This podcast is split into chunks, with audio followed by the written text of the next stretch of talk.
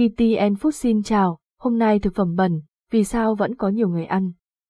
Hãy cùng nhìn vào cuộc sống quanh ta, ở những ngõ ngách, vỉa hè trên phố Hà Nội, chúng ta sẽ thấy xuất hiện vô số nhà hàng tạm bán những món ăn phổ biến như phở, bún, cháo và các món đường phố như bánh mì, nước hoa quả ép, dù không đảm bảo vệ sinh thực phẩm, không có điều gì ngăn cản người Hà Nội thưởng thức những món ăn vỉa hè ngon lành.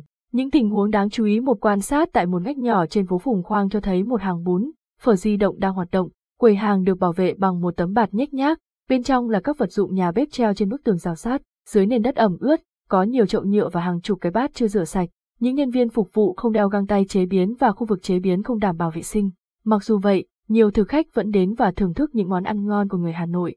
Món ăn đường phố xiên bẩn cũng rất thu hút khách hàng, đặc biệt là các em học sinh.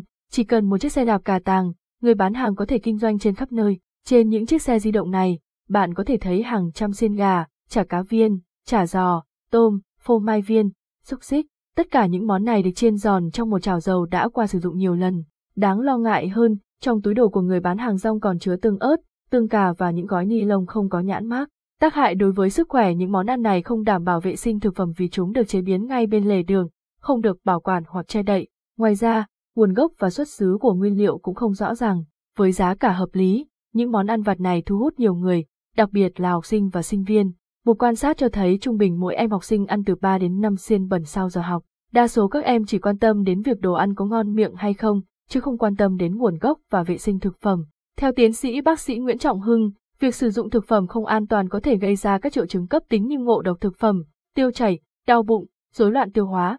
Nếu sử dụng trong thời gian dài, nó có thể gây ảnh hưởng đến quá trình trao đổi chất trong cơ thể và dễ dẫn đến các bệnh tim mạch, tiểu đường, béo phì, ung thư, mỡ máu, thừa cân, gout, đái tháo đường.